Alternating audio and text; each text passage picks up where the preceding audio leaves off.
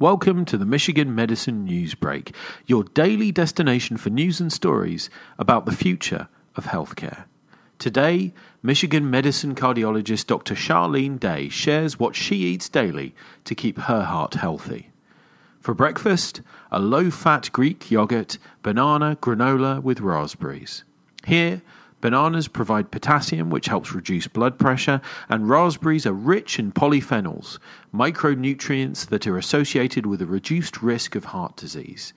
The yogurt is packed with protein to help curb appetite, and the low sugar granola supplies fiber, iron, unsaturated fats, and healthy calories. For lunch, vegetable lasagna. With her family members active in sports and extracurricular activities, Dr. Day doesn't mind serving up starches and carbohydrates for much needed energy.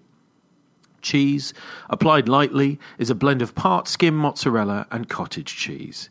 Dr. Day supplements this dish with layers of zucchini, mushrooms, and spinach, the latter of which is known to help lower blood pressure and is rich in vitamins and nutrients. For dinner, homemade poke bowls. These make your own raw fish bowls are made with fresh marinated tuna sashimi and sushi rice purchased at the grocery store. The raw tuna offers a substantial boost of omega 3 fatty acids to help reduce inflammation that can cause heart disease. The fatty acid is also known to reduce triglycerides and lower blood pressure. And finally, for dessert, sorbet. Dr. Day doesn't deny herself a treat on occasion.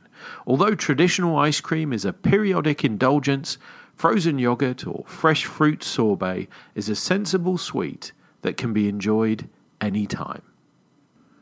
For more stories like this, visit MichiganHealthBlog.org.